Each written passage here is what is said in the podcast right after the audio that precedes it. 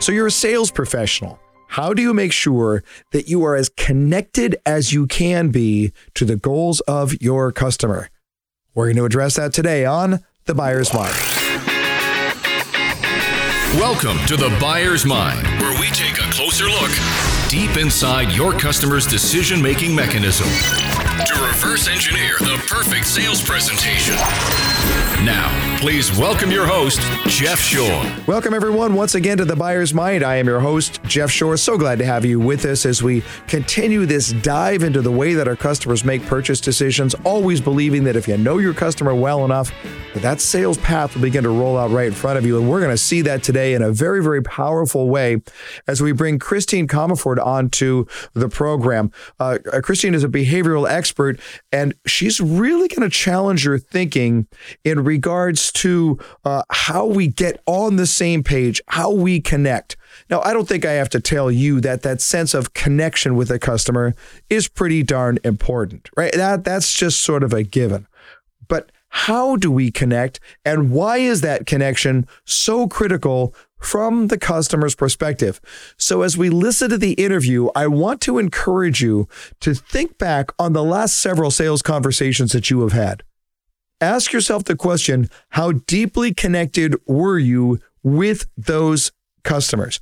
Because that connection that we have with them will cause us to be able to look and say, how can I solve the problem? How can I take them to that future desired state? As you listen to the interview with Christine Comaford, it'll be helpful for you to be thinking through actual sales conversations that you've recently had so that you can apply this into those conversations and move those forward in order to help solve their problem. Here we go. Let's take a listen. Well, I don't even know where to start with an introduction right now. This, uh, just in my study here, this is one of the most interesting bios that you're ever going to see. Businesswoman, author, serial entrepreneur. She's founded and sold five companies. She's been a board member for more than 36 startups. She's the author of several bestsellers, including Rules for Renegades and and uh, her infamous book Smart Tribes. TEDx speaker, lectures at Harvard, Stanford, a host of other prestigious universities. She's a behavioral expert and uh, she speaks all over the world at how we understand the brain. And when you think about it, really, who needs a high school diploma after all? Uh, Miss No Excuses herself, Christine Comaford, welcome to the Buyer's Mind. Thank you, Jeff. It's awesome to be here. I'm tired just reading your bio. are you just like you're the Energizer Bunny? Are, are you just easily bored? Are, are you just the type of person that just has to look at it and say, okay, what else does life have to offer? Um, easily bored, yes, and also I just I, I like to solve problems. You yeah. know, I think it's because I was an engineer, you know, back at Microsoft and, and mm-hmm. Apple a million years ago. And so I like to look out there and say, oh, there's a problem. Oh, I could solve that. Love you it. know? Yeah. but that's a great way. You know, sometimes I'll talk to young people and they'll, they'll, I, I, I mean, look, I, I don't want to, I don't want to sound like I'm arrogant or anything, but people will say, How are you so successful? It's a question that I will get from young people. And I will always tell them the same thing go find a problem that needs to be solved. And the weight of the problem that needs to be solved will be a direct correlation to how successful you are once you get that solved. It sounds like I just sort of summed up your philosophy of life. Ooh, let's put that in a formula problems plus pain equals profit. Hmm, I like it. I like it. You just said that. I just put it in a yeah. formula. Net it out. But, yeah. But, no, it's right. So listen, if you're looking at it, and you're saying, okay, well, I'm going to flip burgers at a fast food place. There's nothing wrong with that. People need burgers. There's a problem. They're hungry. They need a burger.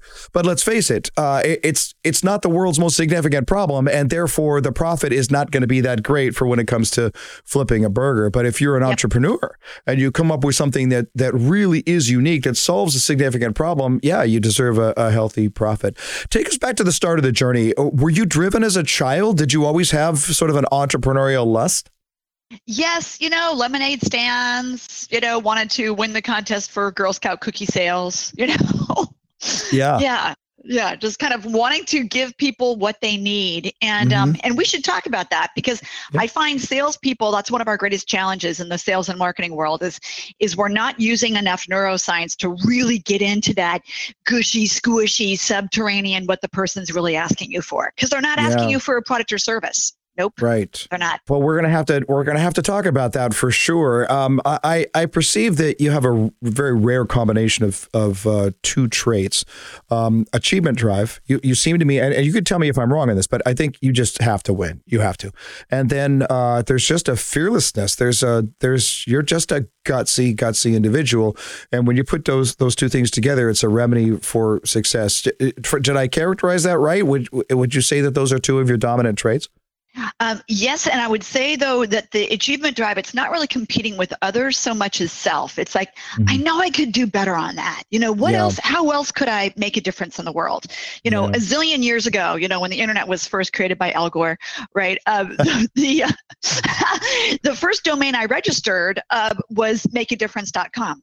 Mm-hmm. Um, and then later, one of my friends gave me Christine.com, which was sort of a cool present. But um, wow but yeah, you know, um, we still have that. But makeadifference.com, um, uh, I ended up selling it, but but what was kind of interesting was just like that's what that's sort of what drives me, and it's whatever realm I'm currently playing in.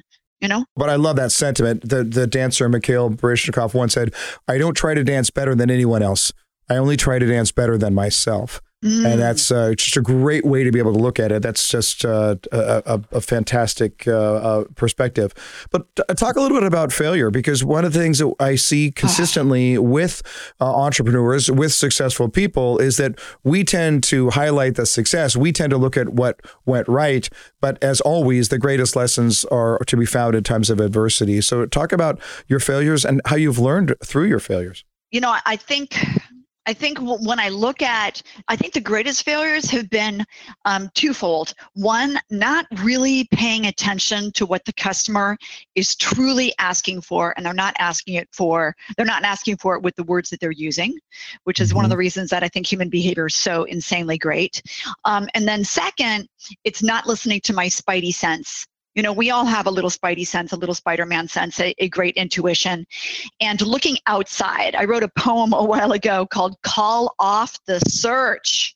You know, there's nothing outside that's going to magically make it better, that's going to help you solve this problem. You know, mm-hmm. if you burrow in and get right in there and get still and get quiet and get out in nature, you're going to figure the answers out.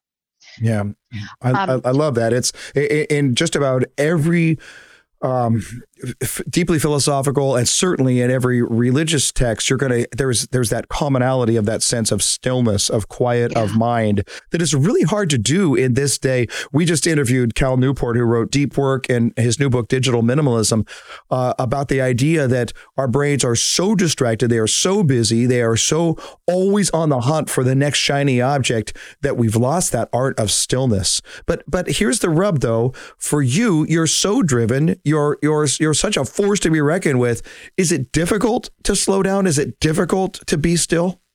You know what I find, Jeff, is I was a Buddhist monk for seven years. Um, mm-hmm. So I did. Of course you of, were. Yeah, that, yeah. that fits right into your bio. Of course you were. Yeah. I know it's kind of a long bio, but but, um, but uh, so I I got like how important that is. So I start every day. If I didn't start every day, I would be hosed.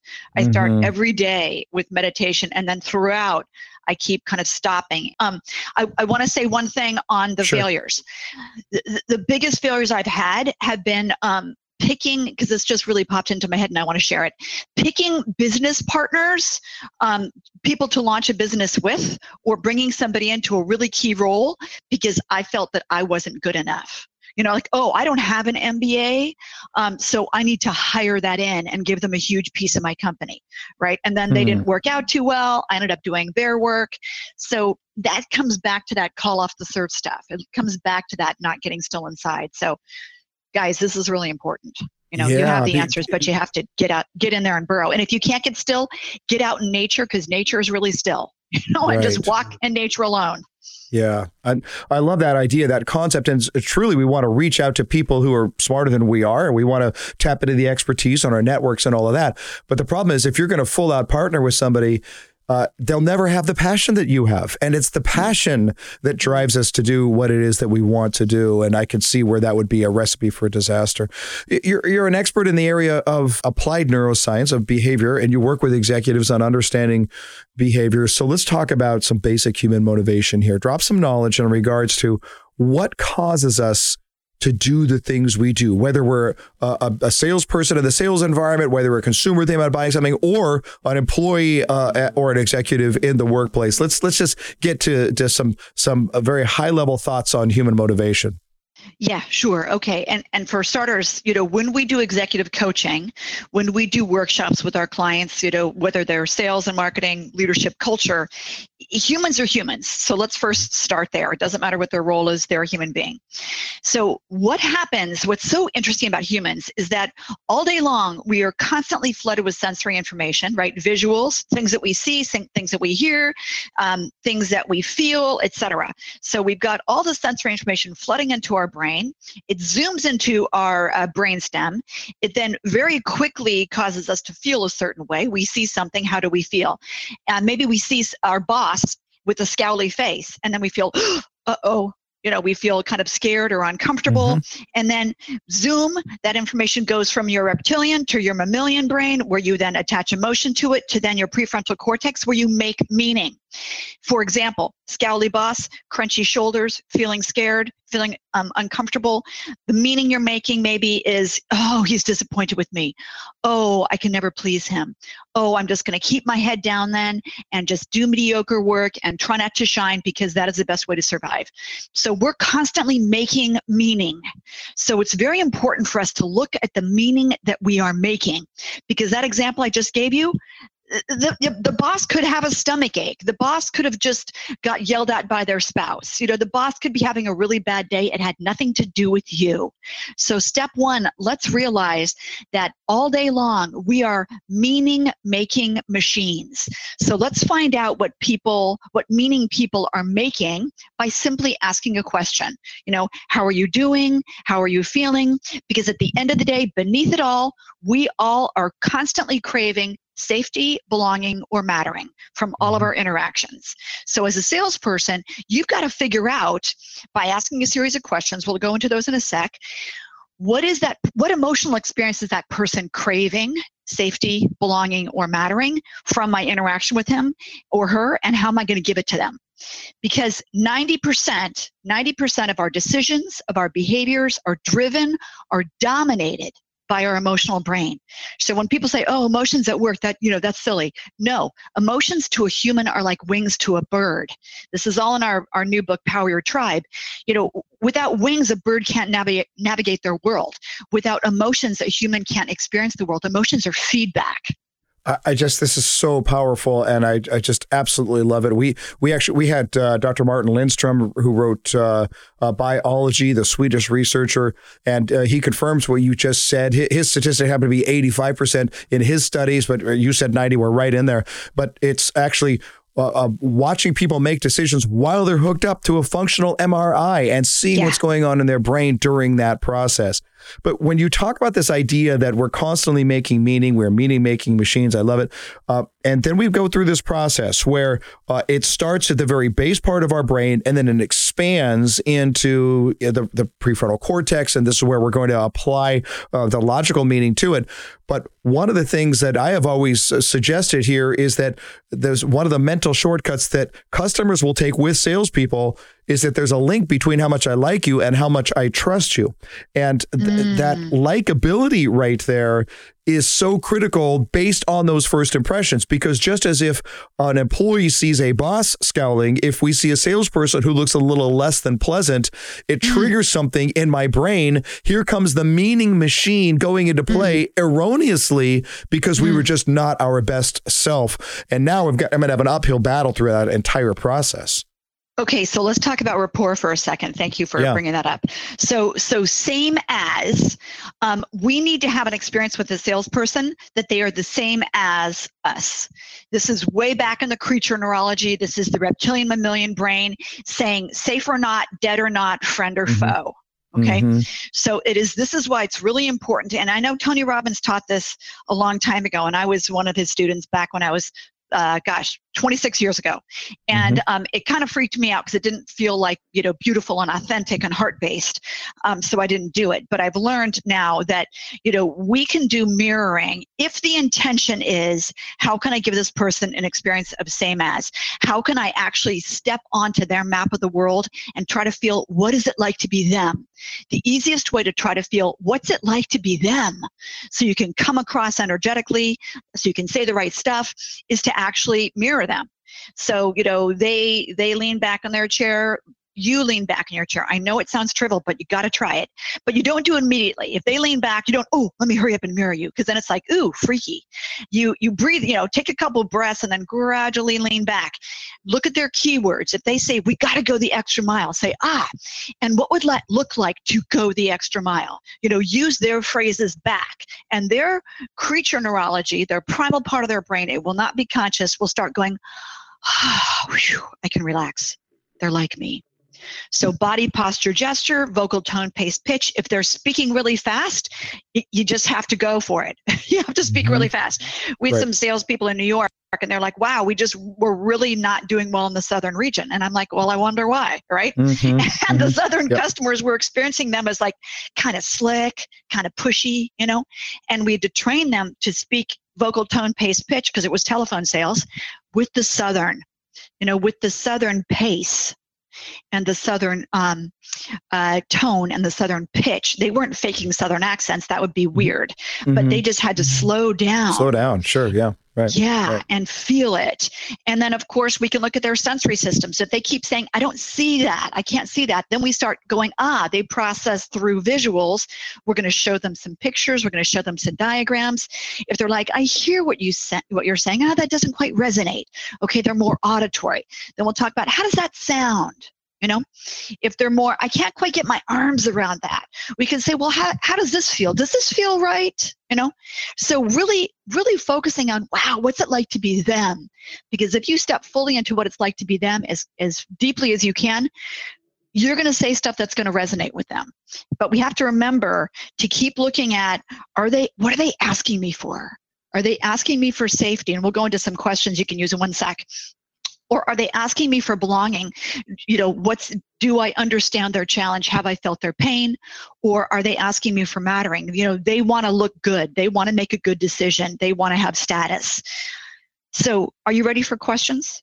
The questions yeah let me just let me let me okay, remind yeah. people here that we're talking yeah. with christine comaford uh, she wrote the book smart tribes.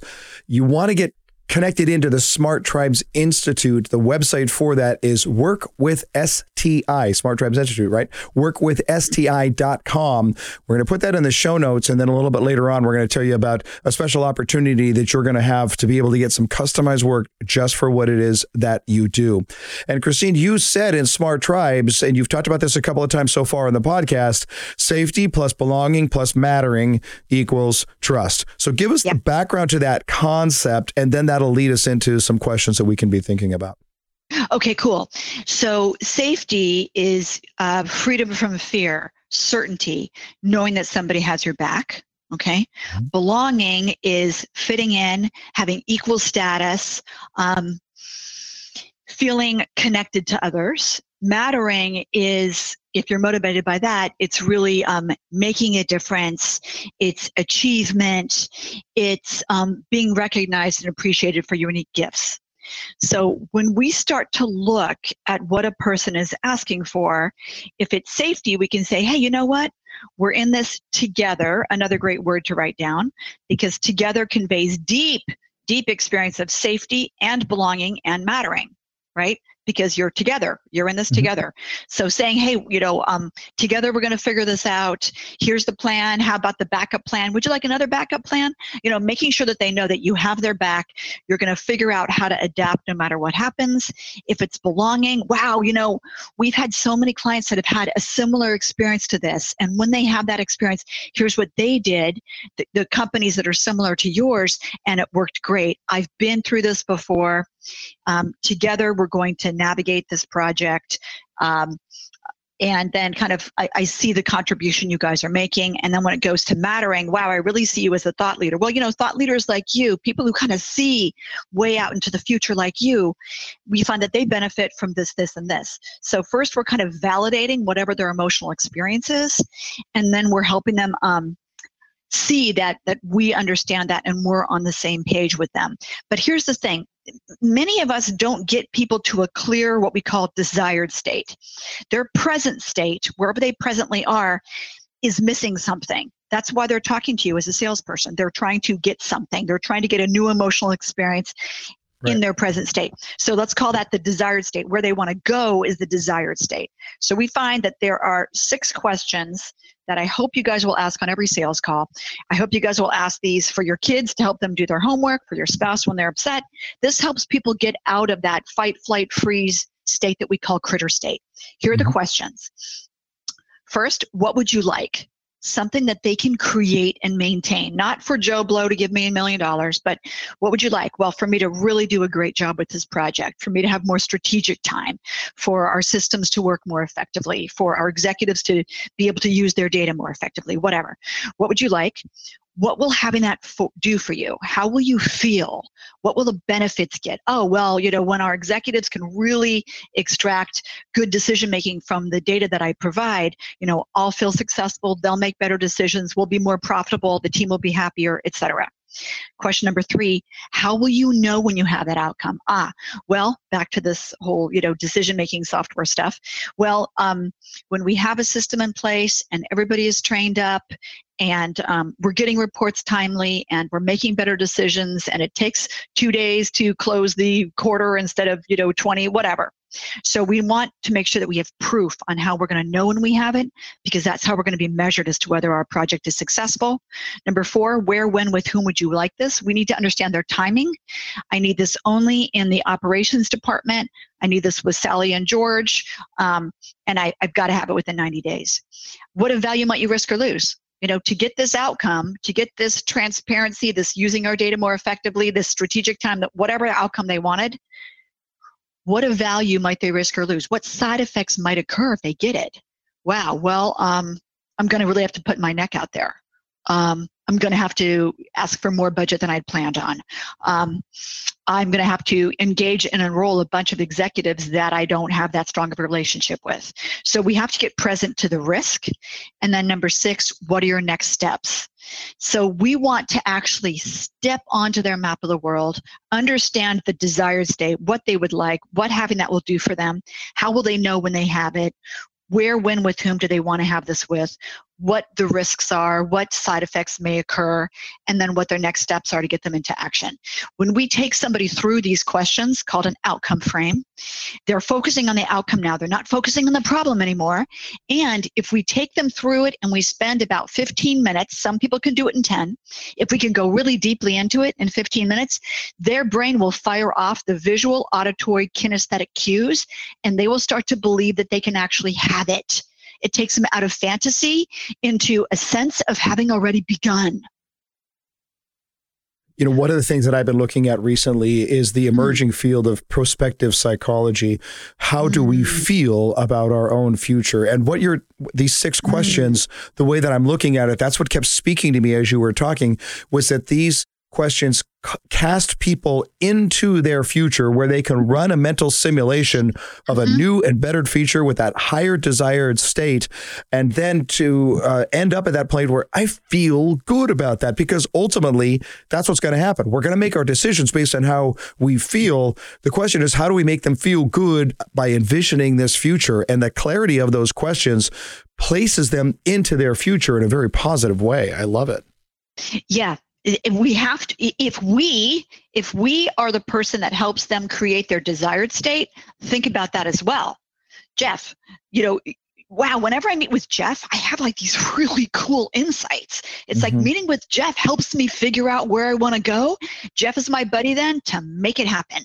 It's mm-hmm. great for your brand you know as a salesperson to be the person who helps them tap into their amazing vision and helps make it happen as well uh, we're I forgot we're starting to run up against the clock, but uh, yeah. I want to take this in a different direction to mm. just oh. pick your brain on one thing here.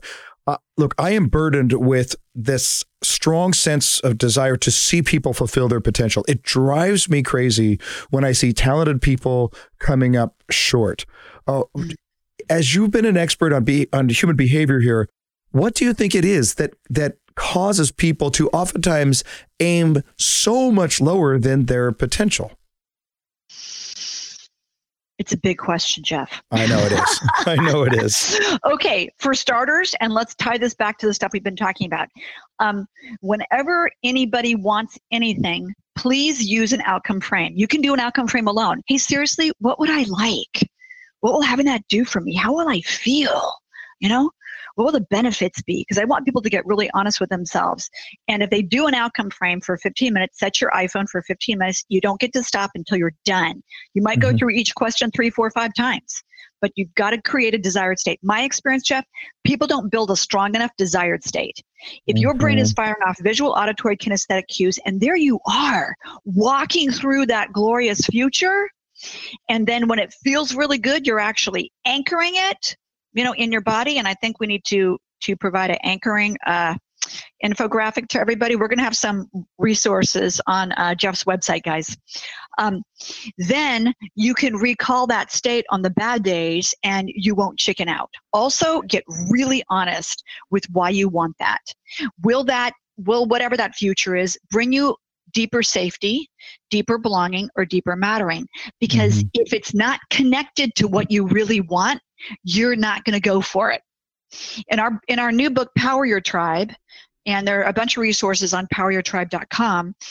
You can it will it will help you actually create a rich desired state and it will help you unpack where you slide into selling yourself short but I think most people actually walk through the world not knowing what they're asking for, not mm-hmm. knowing what they truly want. That's why they don't get it. The outcome frame helps you get really clear on exactly what you want and the risks. Remember question number five. Um, what value might you risk or lose? Mm-hmm. That's that's the reason you don't have it well i might have to um, work nights and weekends you know to write my book you know? Oh well hmm, i'm not willing to do that. Well that's why i haven't written my book. So the what of value might you risk or lose question tells you why you don't have that outcome yet. So get in there. That's the ego question you know? I love i love this whole concept of of visualizing the desired state because for me when i do that it takes me out of where i am today. If i'm mm. only thinking well where do i want to be and how do i get there? And i just quickly try to jump to that. All i see is obstacles. But if i mm. start by seeing my own desired state uh, then i get so comfortable. I normalize the extraordinary of the future. I get so comfortable in that that then i just ask myself the question oh well how did i get here right? I, I, I ask the question as if I'm already at my desired state, and it makes it so much easier. The obstacles don't seem nearly so difficult if you already believe that you're there. But I think that that lack of of uh, sitting down and picturing. Right now, I'm looking at the whiteboard in my office, and you know I, I've got right up there. It says uh, 2022. So this is a, a, part of the long range plan here. But I've got this conference that I want to put on uh, a, a, huge ballroom full of people who want to work on nothing but their comfort addictions. What are the things that they are mm. addicted to in, their, in, in being comfortable in their own life? And I want to just hack up their life. Now, what exactly is that going to look like? Well, I don't know yet. How am I going to get there? Not sure yet. All I'm trying to do is get into the desired state of what it's going to be like to have that kind of impact, normalize the extraordinary, and then work backwards into it. And I think you and I are birds of a feather on that one. And and what you just said is super important. So there you are standing in the future. Yes. In the desired state, looking back, and that's a great place to answer question number six from. What are your mm-hmm. next steps? Right. Yeah because yeah maybe it's going to take whatever you know two years worth of a series of steps well in one the first quarter i'm going to do this the second quarter i'm going to do that you know and you can only sometimes see so far. You can drive from San Francisco to New York by just seeing in front of your headlights if you're driving at night, right? You can't see all the way to New York, you know, right. but if you're on the right, if you've mapped out the route, you're just seeing as far as the headlights shine, but you're going to get there. Yeah, right. Absolutely. All right, we're just about out of time, but we're going to put you on the hot seat, Christine. Mm. Uh, uh, rapid fire questions, rapid fire answers. You ready? Woo. Ready. Here we go. Your very first job was what? Uh, selling uh, pastries at Mayor's Bakery. Love it. Uh, an album from your youth that you listen to over and over again. Um, uh, my favorite song, and I don't. Oh, it's Achtung Baby. Um, uh, by U2, uh, uh, Mysterious Ways. Yep, okay, love it. Uh, the most beautiful place you've ever stood. Oh my God, that's really hard. You know what? I'm gonna say. Um, I'm gonna say on the beach. Um, at sunset. Um, in Maui. Love it. I'll be there next week. Uh, a book that you read early in life that made a profound impact on your thinking. Oh, 15 years old. Grist for the Mill by Ram Dass. Aha. Uh-huh. Uh, a movie you've seen multiple times, but when it comes on, you just have to watch it. Pretty Woman. You Pretty know? Woman. Love it. Love it. So and many great things in there. Yeah. Sure, sure, sure. And finally, uh, your first celebrity crush. Oh, boy. I think it was Keanu Reeves. Yeah. Which version? Then, Which um, version of Keanu Reeves? you know what? It was, and then I got to fly with with him. Weirdly, uh, he was in front of me in first class, going from yeah. Paris to LA. Um, yeah. It was right after his movie about the Buddha uh, Little Buddha, whatever it was oh, called. yeah, and yeah, we drank yeah, red wine and chatted, and it was like 16 hours of admiring Keanu Reeves. It was pretty great. You know, that's awesome. All right, you're off the hot seat, uh, Christine Comaford. Uh, go to uh, listen. We're going to put all this. We have a lot of stuff to put in the show notes here, but you're going to want to go to Work with STI. That stands for Smart Tribes Institute. Work with STI.com. Then what's going to happen is it's going to ask you a question. What are you most interested in? Where do you want this to go? So it's not just like, hey, just good luck finding what you want. No, it's going to ask you, what are you most interested in? And then it's going to get, you're going to get lessons on how to work with neuroscience in the area that you are most interested in. That's really, really cool because as we said earlier, it's not just about sales. It's about, uh, it's about the experience. It's about everything that goes on in that customer's mind. So a really valuable opportunity there. Read the book Smart Tribes. It's absolutely uh, amazing. And just, you're going to want to follow uh, Christine, just a, as you've, you've just heard in our last half hour together, uh, just nonstop energy and a whole lot of uh, nuggets of wisdom right there. Christine, thank you so much for being on the buyer's mind. Thank you, Jeff. All right, Murph. Well, there you have it. You know, we get a lot of great guests on, and uh, man, some of them you just you just get on your horse and start riding, right? Uh, you know, I I think she needs to drink a little more coffee. Uh, a little more energy might be uh, required here. Yeah, that's right. But you know, the thing about people like Christine is is that uh, she clearly said that she knows how to uh, uh, be still. Right? She was a Buddhist monk for seven years for crying out loud.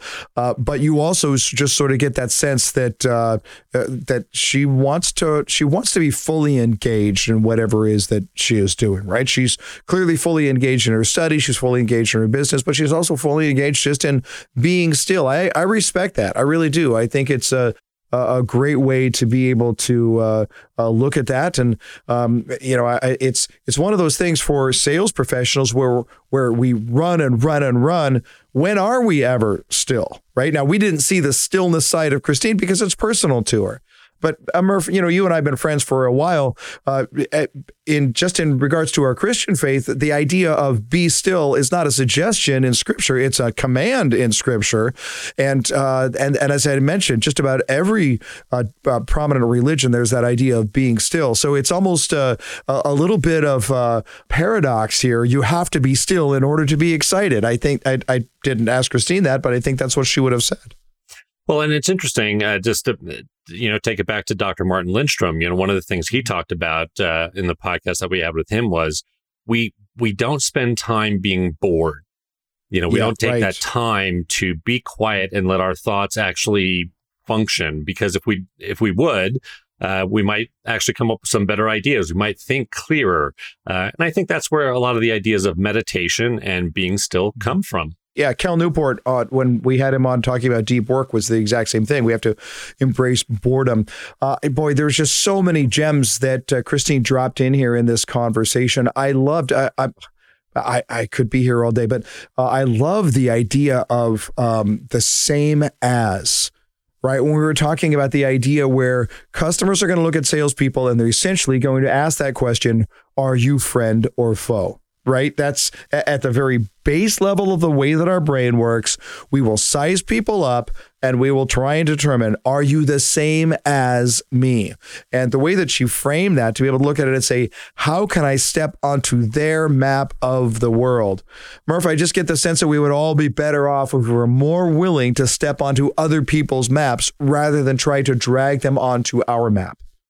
Well, and her example of New Yorkers talking to people in the South was uh, was perfect, you know, in the sense mm-hmm. that uh, you know New Yorkers are fast talkers, and uh, you know they want to get to the point, and they want to you know just hammer it home. And meanwhile, in the South, not you know stereotyping a bit maybe, but it's that idea of uh, you know they're a little more laid back, um, and so mm-hmm. if you mm-hmm. talk a little bit slower, you know you're at least relating to your audience. Uh, to me, one of the key things that uh, we, we could look at from the conversation was the idea of the outcome framing that Christine talked about. And if you're a sales professional, this is something that's really worth your time to evaluate, to look at, to look at uh, uh, uh, what Christine had to say and the questions that we need to ask in order to frame that outcome. But the idea here is how do I use that outcome frame? Now, I can look at that in two different ways. How do I help my customer to step into their own future?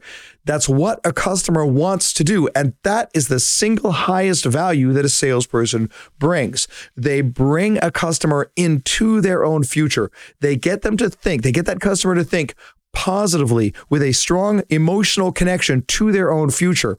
And that clarity of how they feel in their future is absolutely critical uh, to the decision that they're going to make. But I would also say, as Christine and I were talking about at the end there, how do you do that for you? How do you use that outcome frame for your future? How do you look at what the best that we have to offer might look like? How do you how do you evaluate that? How do you do an outcome frame on yourself? And so often we look at it, and we say, oh no, if I want to do something, I'd have to do this and this and this. And what do we do? We look at the obstacles first. Big mistake. Look at the outcome first. You can do that for your clients, you can do it for you, and by the time you're done, you're going to have a whole new way to be able to look at the world. At that point, you get to change their world and you get to change yours at the same time. We'll talk to you next time on The Buyer's Mind.